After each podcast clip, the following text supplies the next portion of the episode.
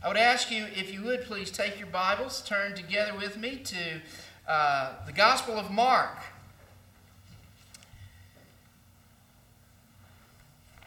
There are a few Sundays during the year that we take breaks from uh, our regular studies. We're studying the book of Hebrews, but this week and next week we will be taking a brief break from that. This being Palm Sunday, uh, we will be reading of Jesus' uh, entry into Jerusalem on that first Palm Sunday. And we find it in Mark chapter 11, the first 11 verses. This is God's Word. It was when uh, the Holy Spirit inspired uh, Mark to write these words down to the church in the first century. It is God's Word to us here in Gainesville, Texas, on the other side of the world, speaking a different language in the 21st century. It is still God's Word. And so I'd ask you, out of respect and honor for God's Word, stand together with me as we read from Mark chapter 11, verses 1 through 11. As they approached uh, Jerusalem, they came to Bethphage and Bethany at the Mount of Olives. Jesus sent two of his disciples, saying to them, Go to the village ahead of you, and just as you enter it, you will find a colt tied there, which no one has ever ridden. Untie it and bring it here. If anyone asks you, Why are you doing this? tell him, The Lord needs it, and will send it back here shortly. They went and they found the colt outside in, a, in the street, tied to a, at a doorway.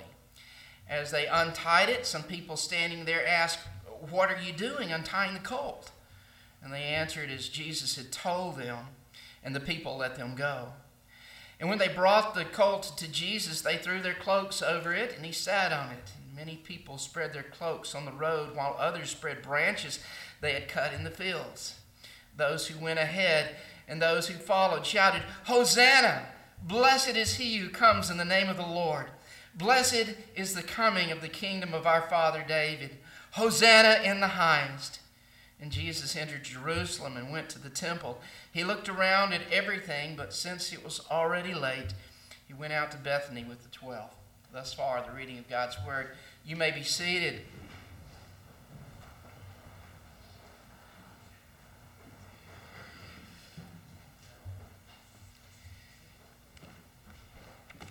Now, I know that uh, there was a televangelist several years ago who said that Jesus was going to perform with him on stage that summer. Wanted people to come. Jesus was going to come in the flesh and be a part of his crusades. And, and we certainly know that that's, that's uh, we, we don't do those sorts of things. We don't say, say those sorts of things. But I want you to suppose, just for a minute here, that it was possible that Jesus would come back here in the flesh and that he would, before he comes in the clouds at his second coming, but, but he would come here in the flesh and he would be with us on a Sunday morning. And we were to know when it was going to be, and we would tell you when it was going to be. He was going to come to Gainesville, he was going to come to Westminster Presbyterian Church. What kind of a reception would you give him?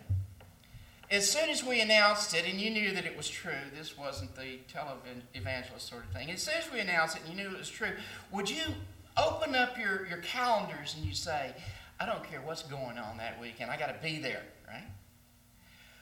Or would you look at it and go, that day, well, that's a day when there's a Monday holiday. That's a three day, that's a three day weekend. I got other things to do. It's more important. Or maybe you would look at that date and you go, well, you know what? That date is the date when there's, you know, one of my favorite musicians playing a concert out of town on that Saturday night, and I've already made reservations to, to stay at the hotel there that night. I just can't make it that day. Would you be excited about Jesus coming? Would you be thrilled about it? What, what would, your, what would your reaction be?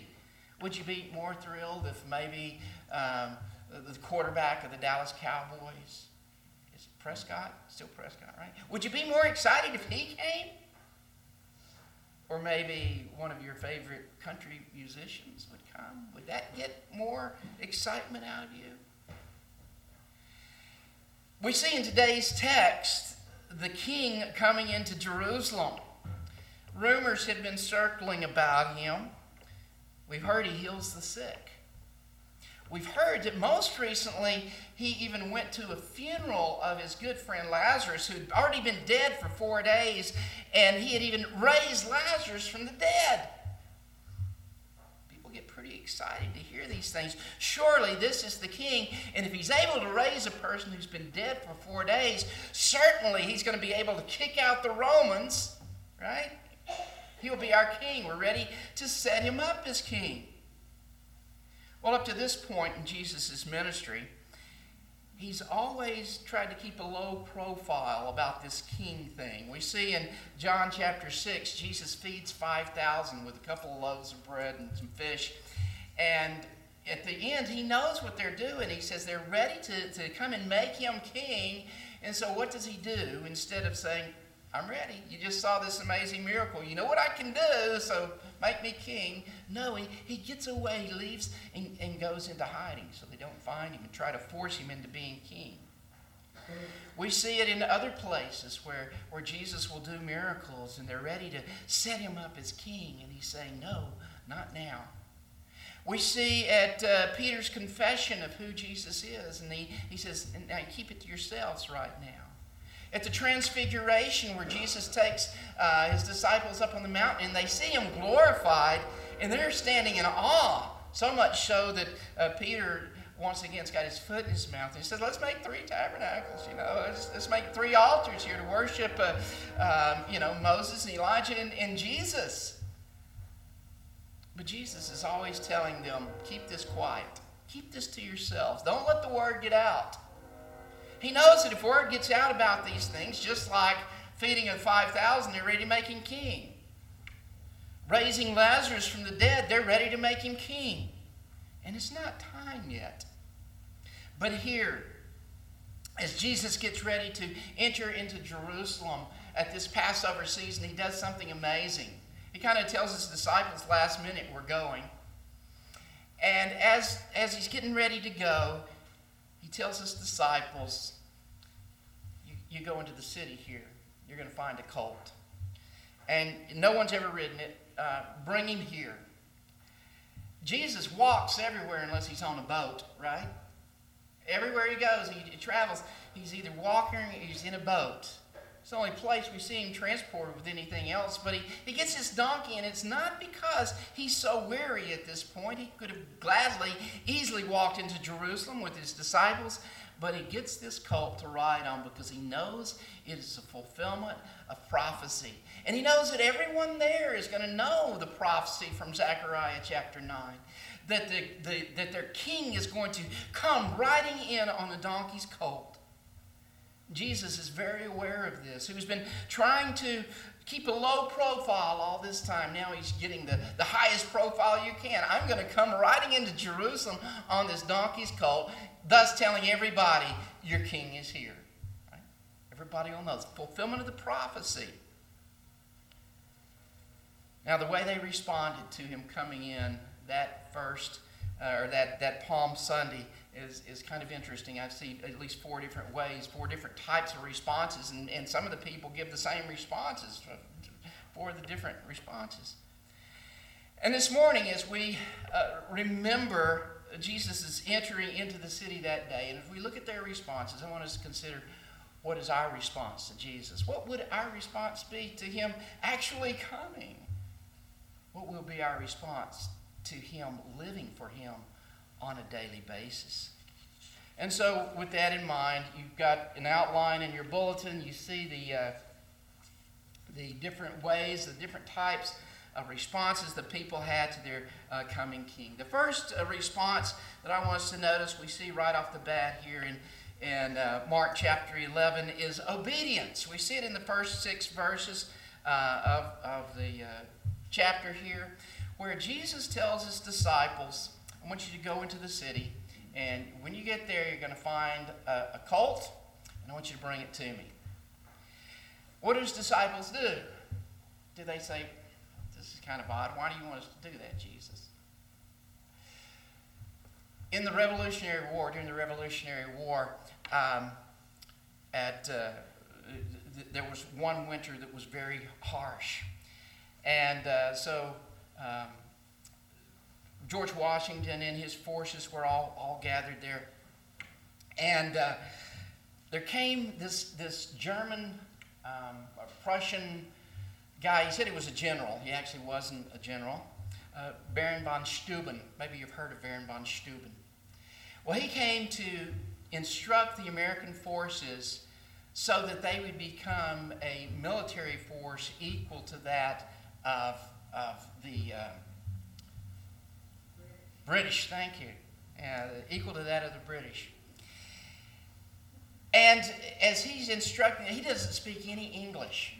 He speaks is German. When he would give his instructions, he would give it to someone, they would translate it into French, and then the pers- then someone else who knew English and French would translate the French into English so that they would know how to do it. Interesting thing is, is von Steuben during that winter about Valley Forge, he, uh, he wrote a letter home. And he said, you know, back in Prussia, back in Germany, when you tell uh, your soldiers to do something, they do it. He says, but here, here in America, I'm obliged that when I tell the soldiers to do something, I have to tell them why, or they won't do it. Is, is that the way we are as, as Americans? Is that the way we are as Christians? Jesus says, I want you to, to do this. And you say, why? Why do I have to do this?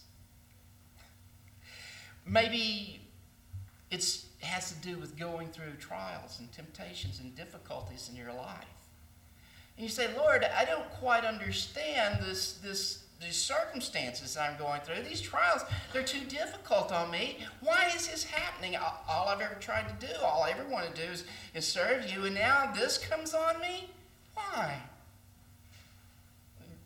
The Lord's not obligated to tell us why, but He has. He's actually told us throughout the New Testament. Jesus tells us, Paul tells us, Peter tells us, James tells us, John tells us. They all tell us that as Christians we're going to go through difficult times. So when we encounter them, Peter, Peter says, you shouldn't think it's something odd. You shouldn't think it's something strange. You don't have to ask why. God's ordained this for you. Paul even says that God has ordained for us not only to believe, but also to suffer for Him. So when these kinds of things come, we shouldn't have to ask why. Well, the disciples, when Jesus tells them, maybe it's a little speculation, but they don't seem to ask why. It's not there anywhere. He just says, go and do it, and they go and do it, right? They go and they and they find the, the colt. They're obedient to Jesus, who's their master. And when they meet uh, the, the cult and the people there, and they ask, and the people who are there ask, Why are you untying that colt? They respond exactly like Jesus has said, again, out of obedience. And they get to take the, uh, they get to take the donkey. No asking why. They just do it. No excuses why they can't do it. They just do it. Obedience is a proper response to our Lord Jesus, and the disciples do it. We see not only the disciples being obedient, but if we were to go into a synoptic account of the triumphal entry into Jerusalem, in uh, Luke chapter 19, we see where they go into the city and they go to, the, to, to take the colt and they start untying it. And it says that the owners of the colt are one that asked them what they were doing. The owners of the colt. Now, I'm not sure if this was uh, just some sort of miraculous thing where God uh, illumined the owners of the cult, but it could quite possibly be that Jesus had already made arrangements with them, told them this is going to happen. Don't know for sure, but when the disciples come and they answer as Jesus has told them to, what do the owners of the cult do? They say, "Here, we got we, you got to sign this contract that you're bringing him back, right?" There's none of that. Just out, out of obedience. The Lord has need of it. Well, if the Lord has need of it, go. Obedience, right? Whatever the Lord needs, whatever the Lord needs of me, I'm, I want to be obedient to doing that. So we see here in this triumphal entry on that uh, Palm Sunday, that first Palm Sunday, certainly some obedience going on uh, among the disciples and among the owners of, of the cult as well. Secondly, we see not only the obedience, but we see excitement beginning to take place here. We see it in verses 7 through 10 here, where when Jesus is, is uh, going out, there are two groups of people, actually, those going with him from Bethany and those who have been in Jerusalem. Here he's coming and they're coming out to meet him. But they're all excited about him coming. And what they do is they go and they find these palm branches. Thus, we call it Palm Sunday because they're all holding these palm branches and laying them before the, the, the colt as he rides in. Palm branches have quite a bit of significance for them. There is, it would be kind of similar to in Gainesville when we have the Medal of Honor parade down uh, California Street there. And all the people along the sides of the route are standing there holding and waving American flags. We're excited about this. This is a, quite a patriotic thing. Well, it's similar to what they were doing with these palms. It was, uh, it was, it was a, a symbolism of, and, and, almost like waving a flag um, to their king who's coming in. Thus, we call it Palm Sunday because they're bringing all these palms out. But not only are they being very patriotic with, with the palms and waving them and laying them before um, the Lord, they're also taking their coats, cloaks, and taking them off and putting them on the donkey for Jesus to ride on. But they're also taking them and putting them on the path for him to come. What's that all about? We find a similar uh, sort of situation in 2 Kings chapter 9 where Jehu becomes king. And when Jehu is becoming king, the people are excited about it, and so they take off their cloaks and they, they lay them before, before the king as he ascends up to the throne. They're recognizing that their, their king has come. And so they, they are start shouting out together, uh, Hosanna, blessed is he who comes in the name of the Lord. Uh, this was something that they would do uh, as they, as they pr- processed going to uh, um, Passover each year, they would sing out the Hallel Psalms. The Hallel Psalms were the Psalms 113 to 118. And so this is part of, of the Hallel Psalms, and they're, they're shouting it out to one another. Hosanna, which Hosanna um, means something similar to save now. Lord, save us. Save us now. And so they're saying, This is the one who's come to save us. Save us now. Lord, use this one to save us. And their excitement uh, just bubbles over in the laying of the palms and their cloaks and the, and the, the shouting out and singing the Hallel Psalms regarding Jesus who's coming in as the King. Blessed is, is the coming kingdom of our father David. Hosanna in the highest. This is the one we're so excited to see our King coming.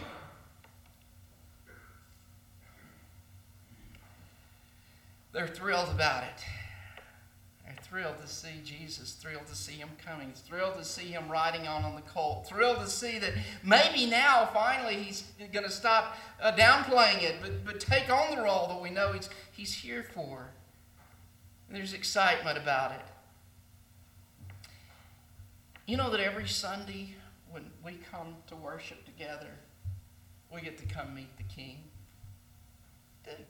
That's what it's all about. We've come to meet the King. We read His Word, we see what His Word tells us, and He's speaking to us through His Word. Do you ever get excited about it? Do you remember when you first became a Christian? You were in that excitement period, thinking, boy, what a sinner I am. What amazing work God has done to save me from my sins. What I deserve is His wrath, and what He's given me is all His riches, all the inheritance that's Jesus Christ is mine too. What an amazing thing. Remember the excitement you once had? Is it still there to come? Is it still there to come to be a part of the worship of our Lord Jesus, who is our King? It's what we do. It's what we should be doing on Sunday mornings, coming to worship Him, coming into His presence, by the way, provided for us through His work as our high priest. We've been studying in. Well, what happens here on that first um, Palm Sunday? Jesus has told his uh, disciples to obey. They obey. There's obedience going on. Then there's all this excitement about the king coming in. And then I find it interesting in verse 11. Jesus enters Jerusalem and he went to the temple and he looked around at everything, but since it was already late, he went to Bethany with the twelve. Who's there with Jesus? What happened to all of this crowd that was, was uh, laying the palms before him, laying their coats before him, and were shouting out, Hosanna, blessed is he who comes in the name of the Lord. Where are they? Where are they now that Jesus has finally come to the temple? Where are they? It seems that he's here with his disciples. They're still there with him, but we don't see any of the rest of the folks. What happened to all of that excitement? Well, maybe they're thinking, you know, Passover's coming. We got to get home and clean up our house, and uh, we got to prepare for the family who's coming in from out of town. We got to begin to get the meals ready and all of these things. And I know that Jesus the King is here, and that was kind of exciting. We've seen him. Now we can go about our daily business, right? So it goes from excitement to a type of uh, almost apathy. It's gone, the excitement. Maybe we can go from this place this morning remembering about Jesus coming in on Palm Sunday as King and remember that He is our King too and that we've come to meet Him. And, and maybe we can get some excitement going on.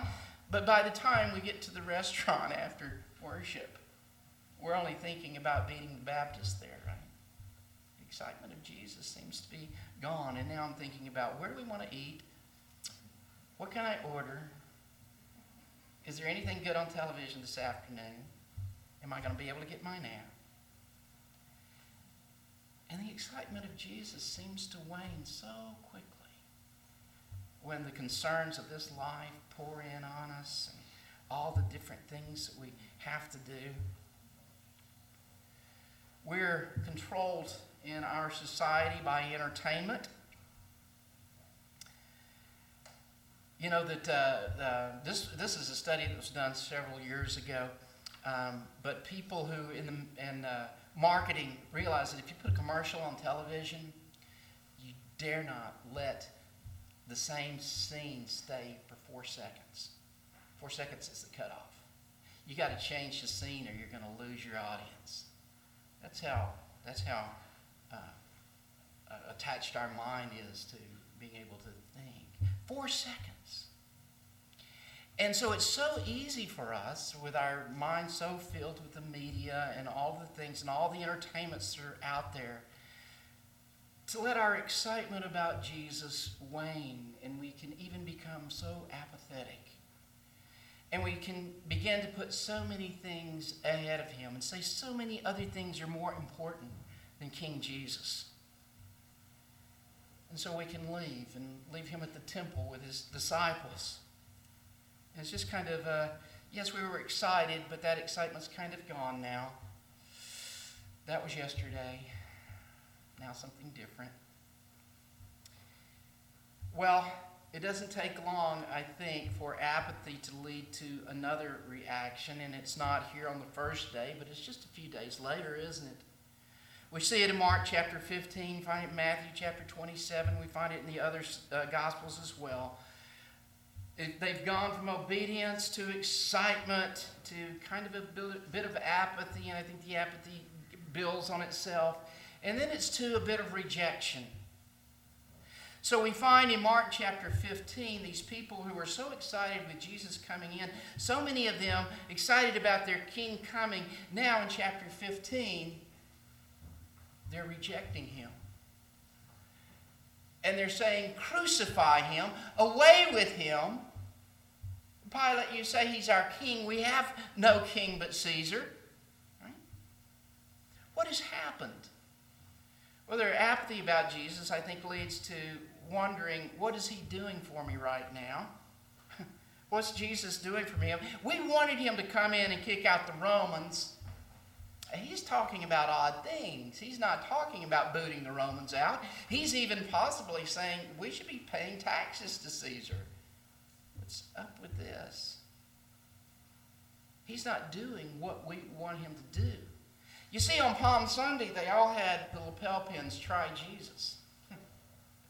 And so they were going to try him for a while, but when Jesus doesn't come and meet exactly what they think he should be doing for them, he's not there to boot the Romans out.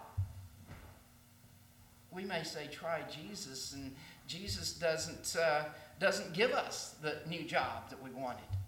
We try Jesus and he doesn't allow us to have the home that we wanted.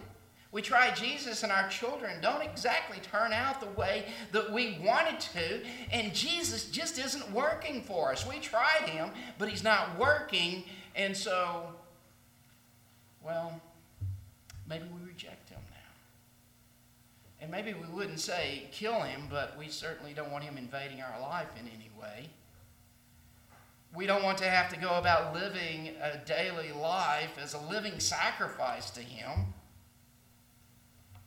being transformed by the renewing of our mind on a regular basis. We don't want that. We want Jesus out of our lives. Leave me alone. Sunday is mine.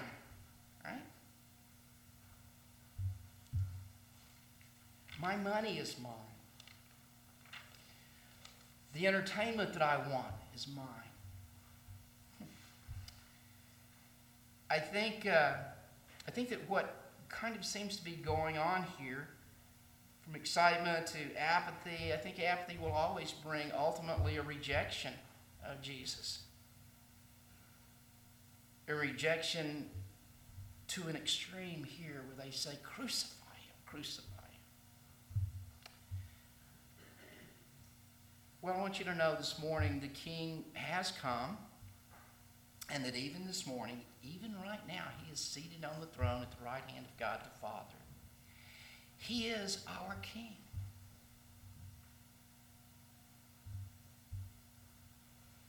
His, accomplished, what he, his accomplishments in Jerusalem made it possible for us to come into his kingdom and worship him as king. The day is coming when he will return as king. We don't know the day or hour. The Lord tells us that. No one knows the day or hour. But when He comes, how do you want Him to find you? What do you want Him to find you doing? Do you want Him to find you excited about Him and so excited that you are going to be obedient to Him in every way that you know how? And, and looking at His law and saying, Lord, it's not by obeying your law that I become your child. I am your child. I know what you want of me. Therefore, I'm going to do it because it pleases me. And I know it pleases you.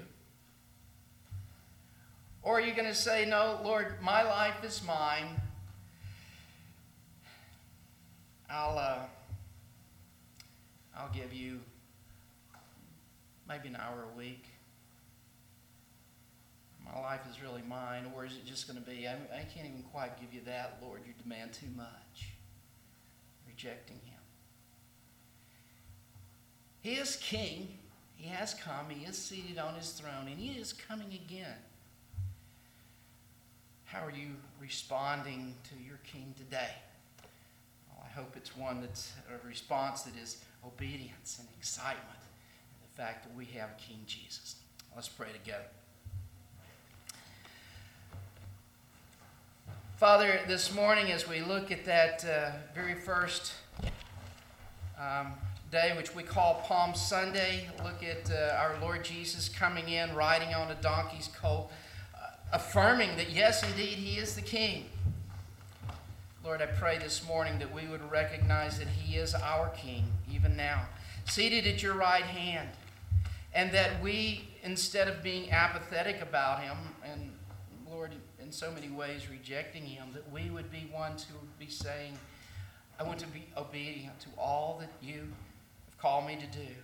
I'm excited about my King. I'm excited about serving him. I'm excited about being a part of his kingdom.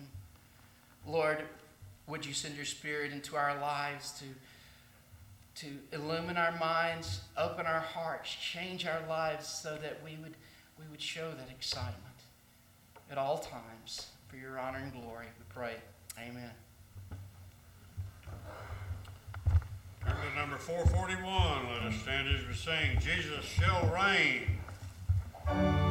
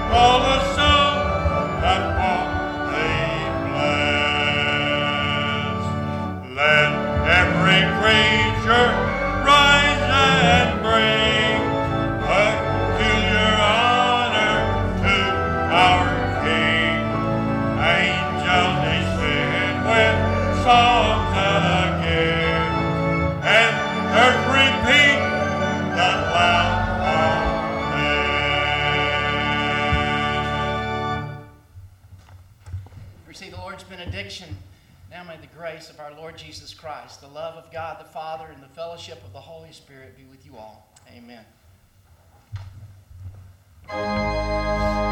Oh.